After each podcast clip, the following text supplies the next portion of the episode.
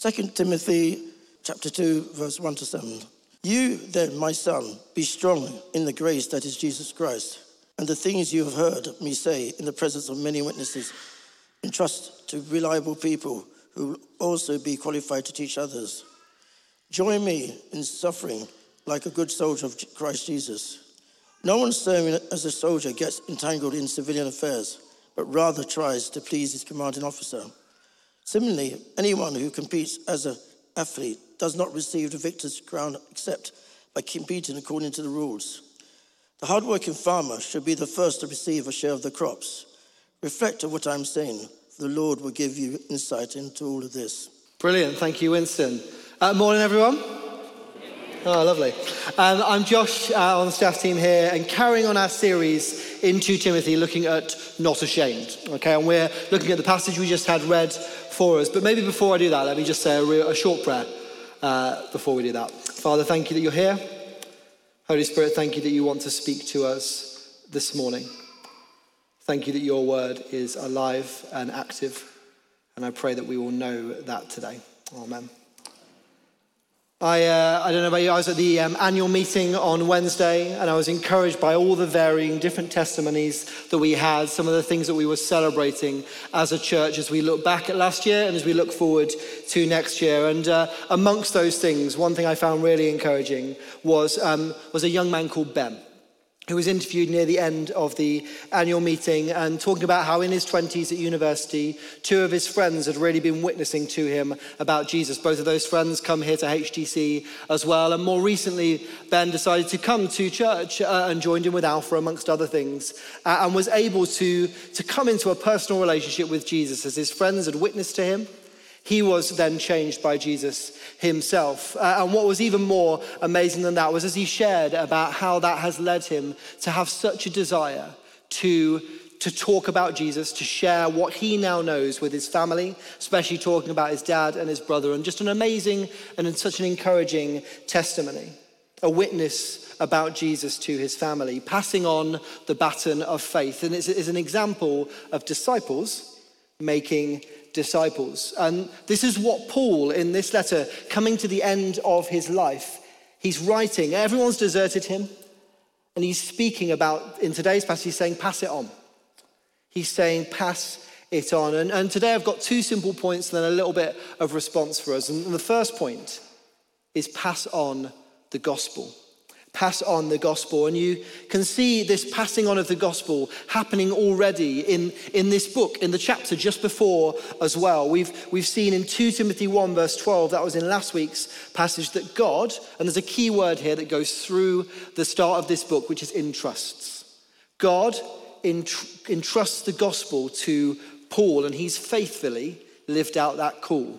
And that's where he's writing this to Timothy from. And then two verses later, Second Timothy one fourteen, Paul then entrusts Timothy with this calling. Timothy, a young leader in a flagship church in Ephesus, his dear son and mission partner of fifteen years. And there's growing opposition, there's false teaching, and Paul is calling Timothy to be strong, to be faithful, to keep going, and to pass on the gospel. And then we get to today's passage and we see the word entrust again in verse two. And the things you have heard me say, me, that's Paul, in the presence of many witnesses, talking to Timothy, entrust to reliable people who will also be qualified to teach others. Timothy is called to pass the baton on again, to pass on the gospel, whatever the cost or opposition, to not let it be static. And it's a it's a call that we here as a church today live in the ramifications of. The gospel has been passed on and on and on, and now we get an opportunity to live for it, to live in it, to understand it, and to share it with others. And of course, there is a focus in this book and in this passage on Timothy being a leader, a reliable and able to teach this gospel that we are all called to pass on. There is a need for character and competency, and we should call that out of our leaders here at H T C. And if you are in leadership in one way or another here, then you should be calling it out of yourselves in the context of it being such a privilege to lead. But the main thing here is, like Ben at the annual meeting, like he shared, is that we are people who are so changed by Jesus that we want to pass on the gospel as well. So will you? That's the question I want you to ask yourselves this morning. Will I?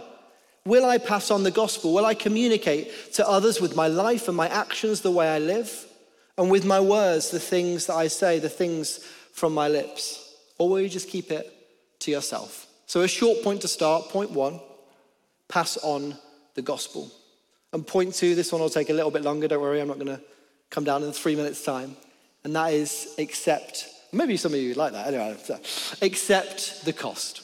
Point two is accept the cost. And we have three pictures in this passage that I'm gonna go through that I think highlight different things of the cost that it is to be people, to be individuals, to be a church that passes on the gospel. And these three images are of a soldier, an athlete, and a farmer. I don't know about you, but these images evoked memories for me. They evoke stories, they evoke things of training, they evoke things as you read in the news. They're quite evocative images that so many of us will have things we think about scripture and things that we think about our own lives. And we're just gonna play a little game at the start, bit of interaction here. These three items represent three things to me. Two of them are true, one of them is a lie. Okay, so this beret, this represents my cadet days. Cadet of the year, thank you very much. Marksman with a cadet rifle. Number one, this beret. Number two, these spikes. I wore these spikes at a Midlands Championship. Alexandra Stadium, got a personal best in the two hundred. These spikes mean something to me as well. And this trowel. This trowel is something that if you ask my parents, this is the one that they'd say. Because every single dinner time I would take the seeds out of whatever we were eating and go out and plant them in the garden, hoping that I would make a tree of some sort. Most of the time, it didn't work. So by show of hands, which ones of these do you think are something that is a story about me and which one is not? Hands up if you think that this was the lie. Never been a cadet in my life, et cetera, et cetera. Great, that's like four of you, great. Looking at me, who thinks that this is probably pretty impossible and I've stolen these spikes off somebody else? You're all horrible people. And who thinks that this trowel here might be the lie? Okay, this is true of my son and not of me. This is what my six-year-old Ezra does. Most times we eat dinner, he'll be like, this is a seed, I'm gonna plant it now. But the other two, shame on all of you with the spikes, uh, are true of me. But I wonder if I wonder if stories, and there is so much sort of helpful tangent, I think, as we look at these pictures of a soldier and an athlete and a farmer that make us think about what it is to be in the army of Jesus, of what it what it is to, to run with everything. We think about running the life, running this life lived for Jesus. As we think about farmers and every life bearing fruit for Jesus and wanting to see fruit here at H T C, they will conjure up things. But what I want to look at with these three pictures today is actually how in this passage, it's actually a lot about cost, and it's a lot that is quite challenging, and it's a lot of what it looks like to accept the gospel in suffering and the challenges that come with that. So, so let's start with our soldier, shall we? This lovely beret. Let's start with our soldier. Verse uh, three and four are gonna come up on the screen. Join with me in suffering, like a good soldier of Christ Jesus, the passage carries on. No one serving as a soldier gets entangled in civilian affairs, but rather tries to please his commanding officer. Soldiers willing to lay down their life for a cause, single-minded so often, not distracted. In this context, to look to please Jesus, to follow his way, whether we like it or not. It's easy when we agree, isn't it? But it's harder when we don't. And as a follower of Jesus, we need to have the same zeal in obeying our commanding officer as you'll see soldiers in obeying their commanding officer in war. And as a follower of Jesus, we're, we're called to live for fear of God and not fear of others. In this bit where it talks about being entangled in civilian affairs, we're not called to retreat and never have anything to do with the world, but it's important that we are engaged without being entangled. That we are engaged with the world that we are part of as a follower of Jesus without being entangled with its priorities. Maybe a good question to ask as you think about this is, who's your commanding officer?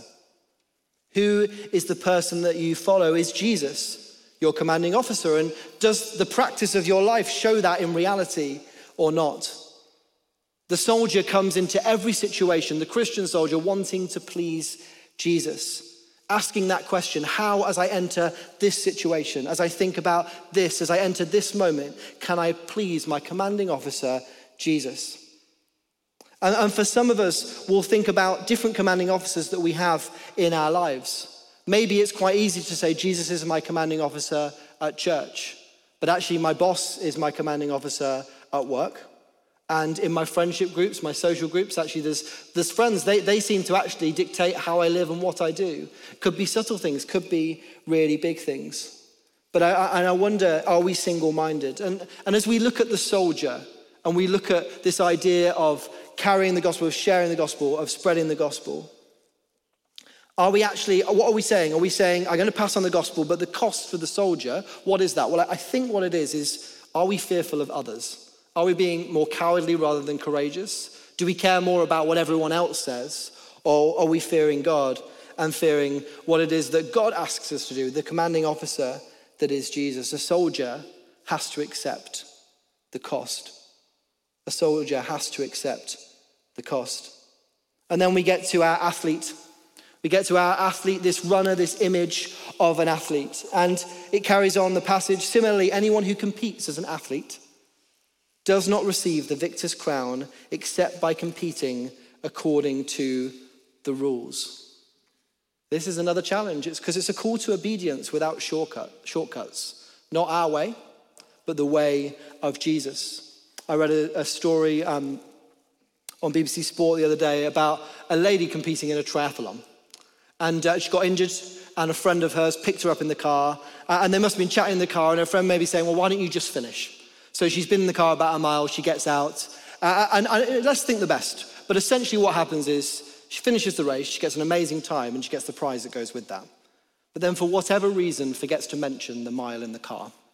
And then when that gets found out, of course, what happens is she's stripped of the prize and, and, and isn't able to, to, to have the prize that the race would have earned. And it might have been objectively faster, but because there was cheating involved, there wasn't a prize. Objectively, she was there quicker, but there wasn't a prize, she didn't win. And for a while, maybe she didn't think she'd get found out, I don't know. But we're in this context, we're called to be obedient to Jesus about what the race looks like as he sets it out, not as sometimes we might want to take shortcuts. I think we do this with God sometimes. We sort of ignore the little bits of the passage that are a little bit more challenging, or, or that topic that we know is going to pinch when people know that we're a follower of Jesus or we know that we're a Christian. In the Jefferson Bible, Je- Jefferson did this. He cut a whole bunch of bits out. He took a bit about the Holy Spirit, about the miraculous, had some words that Jesus said. He cut it all up, put it back together, and made the Jefferson Bible. And essentially what he's done there is he said, I'll live according to the rules that I like, not according to the rules. And, and we can't do this if we're going to be people that accept the cost. We can pass on a gospel, but it won't be the gospel. We need to learn to accept the cost. How God passed it to Paul. Paul to Timothy, Timothy to the next person, and the next person. We live in light of that today. And sometimes maybe we deliberately ignore things. I'm sure that that is true. We just don't accept the gospel as it calls us to be. But more commonly, I think we're just a bit more quiet when it's awkward.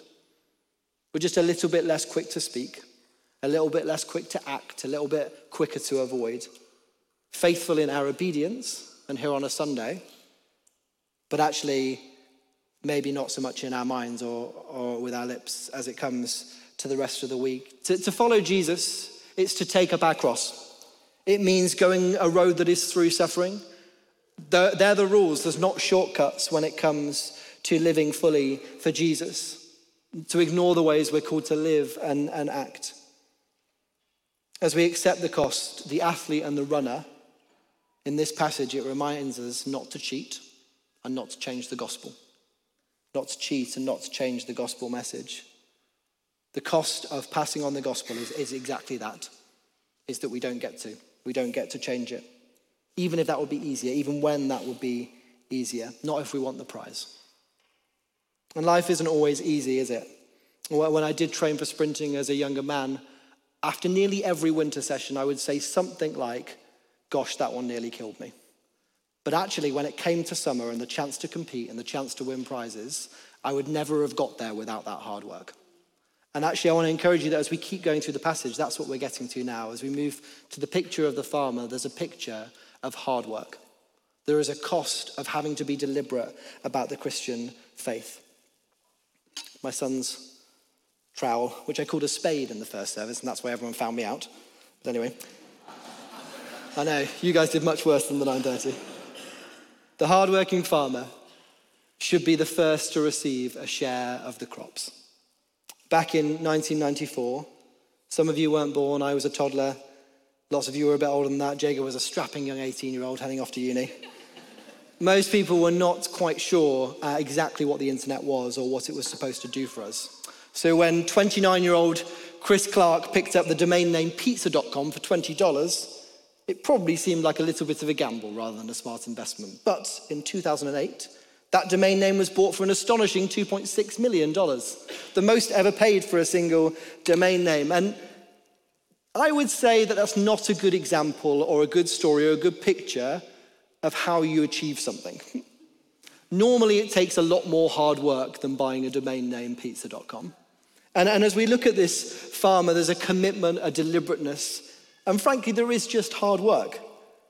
Those good things, and for many of us, we'll think, what are the good things that we want in our lives? What are the things that we are willing to strive for, to work hard for? Maybe, maybe looking to buy, maybe something to do with our family, maybe work progression, and all the different things that come into what this short life is, that we are willing to give up so much for and work so, so hard for. And as we think about the gospel, where does that fit in? If this is really the most important thing that we can do, live for, understand and pass on, if it's really more important than anything else, how much of our like emotional energy and time and time investment is put into those things rather than into what it looks like to live for Jesus? And, and I actually think for a lot of us, the hardworking farmer is more likely to be an encouragement than a challenge. There's so many people here faithfully serving their families, faithfully living for Jesus at work, deliberate about serving here at H T C, both on a Sunday and in the week. There's so many opportunities we have to engage with passing on the gospel in our lives and, and keep going. Be encouraged that the hard work, it says here that there's going to be a share of the crops. There is a prize. It comes later, but there is one. This is a call to not to indifference or laziness, but to using your gifts, the gifts that God has given you to, to serve this call of passing on the gospel, accepting the cost. And this is the cost. The cost is that you don't always get to choose how that looks, but you do have to give your all. And here for the farmer, it's not being indifferent to the gospel. It's not being lazy about it. That they're not mentioned for their glamour, but for their hard work. And so as we look at these three people, the soldier, the athlete and the farmer. If the call is to pass on the gospel and to accept the cost, then how do we do that, especially when it's tough? How do we endure? How do we not fall into some of the traps that maybe you've thought of as I spoke, or the ones that we've actually looked at? How do we not be fearful of others? How do we deliberately or accidentally not cheat when it comes to fully living out what the gospel is asking us to do? And how do we avoid being lazy or indifferent? For me, um, this has all been about people and practices, having the right people in my life and having the right practices in my life and, and allowing Holy Spirit, at the start and end of our passage, are inviting Holy Spirit here on Pentecost Sunday to, to help in all of this. And so do take that as a backdrop. Also that it's not, this, by no means has this been perfect in my life, but these are moments that I've found it being better is when I'm doing these things well. So let's just get practical for a second. Can we all see this? It will come up on the screen if not. These are my building blocks of what I think the people around our lives could or should look like when it comes to our personal discipleship.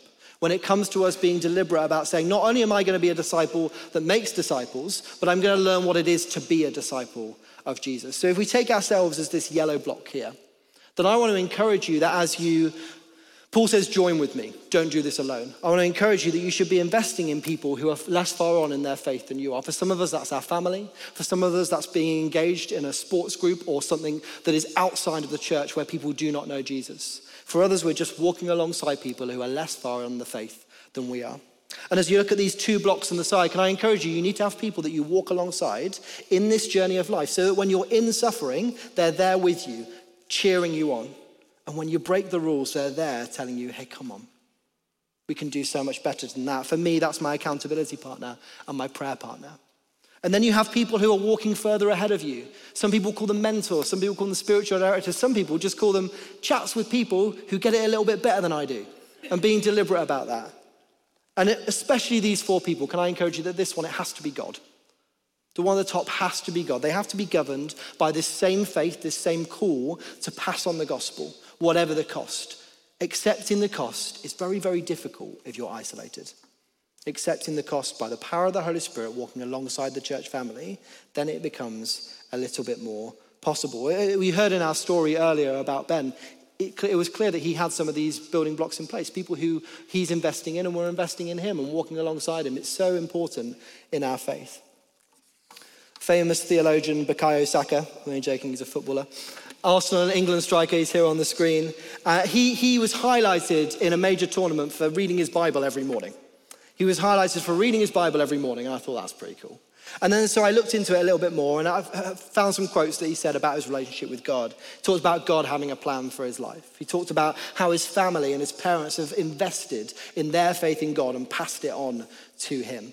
A picture of some of the people that you might find. And he has some tricky moments. Actually, there was a whole lot of racist abuse that he got for missing a penalty, which is just awful and just rubbish and no excuse. But at the same time, I wonder whether him getting through that, seemingly in the way that he did, which seemed really well, I wonder whether the people around his life and his faith in God was a massive help in that.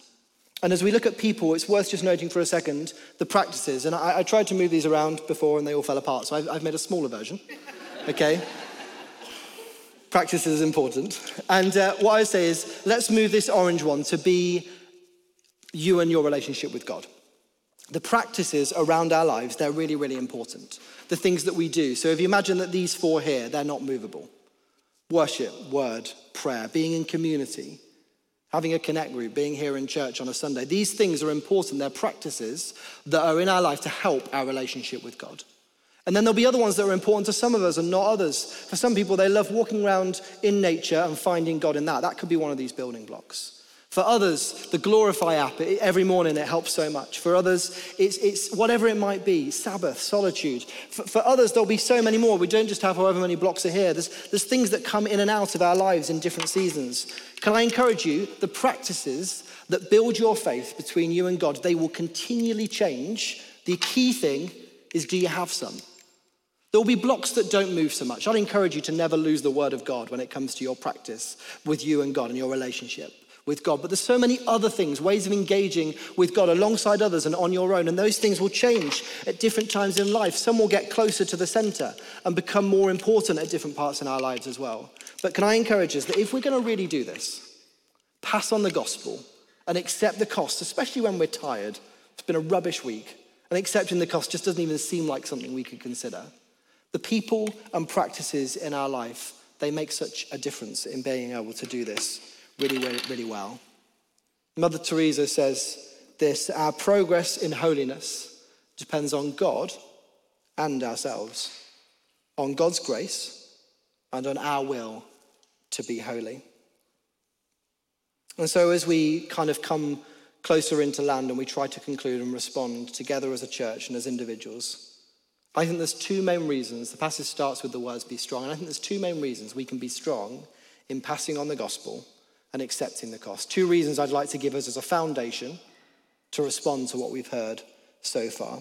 Our passage at the end, verse seven, tells us to reflect, to think, to invite Holy Spirit in. Can I encourage you to be doing that even right now as we begin to respond together, to say, Holy Spirit, how are you wanting to speak to me? How are you wanting me to respond to this?